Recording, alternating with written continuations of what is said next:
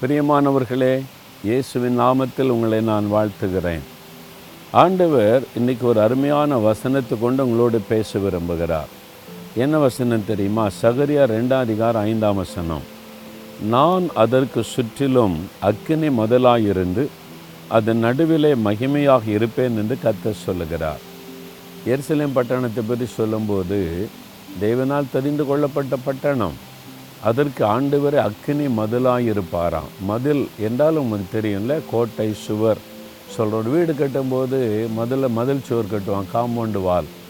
அது பாதுகாப்பாக இருக்குமா? யாரும் நினச்சா தாண்டி குதிச்சிட முடியும். சும்மா நம்ம திருப்திக்கு கட்டுக்கிறோம் ஆனால் ஒரு பட்டணத்தை அமைக்கும்போது அந்த காலத்தில் ராஜாக்கள் அந்த பட்டணத்தை சுற்றிலும் மதில் சுவரை கட்டினாங்க. பெரிய பெரிய கற்களை வைத்து. ஏன்னா எதிரிகள் வந்து தாக்கும் போது உங்களை நுழைந்து விடாமல் இருக்க. அதையும் உடைச்சிட்டு எதிரிகள் வந்துடுறதுனால இங்கே ஒரு மதில் இங்கே ஒரு மதில் ரெண்டு மதில் கட்டி மத்தியில் அகழின்னு சொல்லுவாங்கல்ல தண்ணி விட்டுருவாங்க. சகதியாக இருக்கும் தண்ணீராக இருக்கும் அதுக்குள்ளே முதலே விட்டுருவாங்க. அப்போ யார் அதை தாண்டி வர முடியாதுல்ல?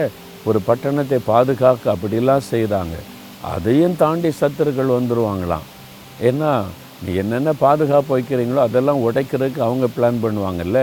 இப்போ ஆண்டவர் சொல்கிறாரு என் மகனே என் மகளே நீ என்னால் தெரிந்து கொள்ளப்பட்டவன் தெரிந்து கொள்ளப்பட்டவள்.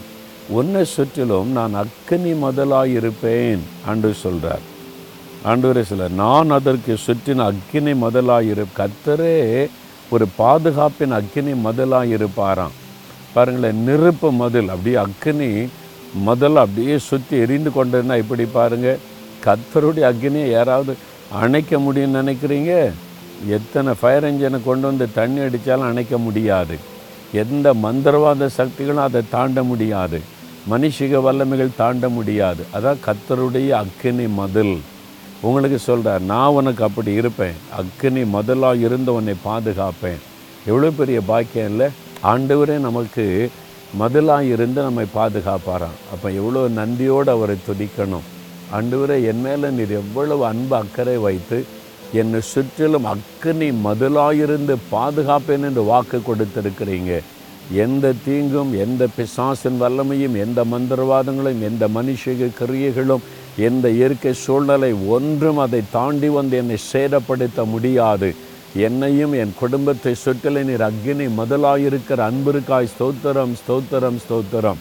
இயேசுவின் நாமத்தில் ஜெபிக்கிறோம் பிதாவே. ஆமேன் ஆமேன்.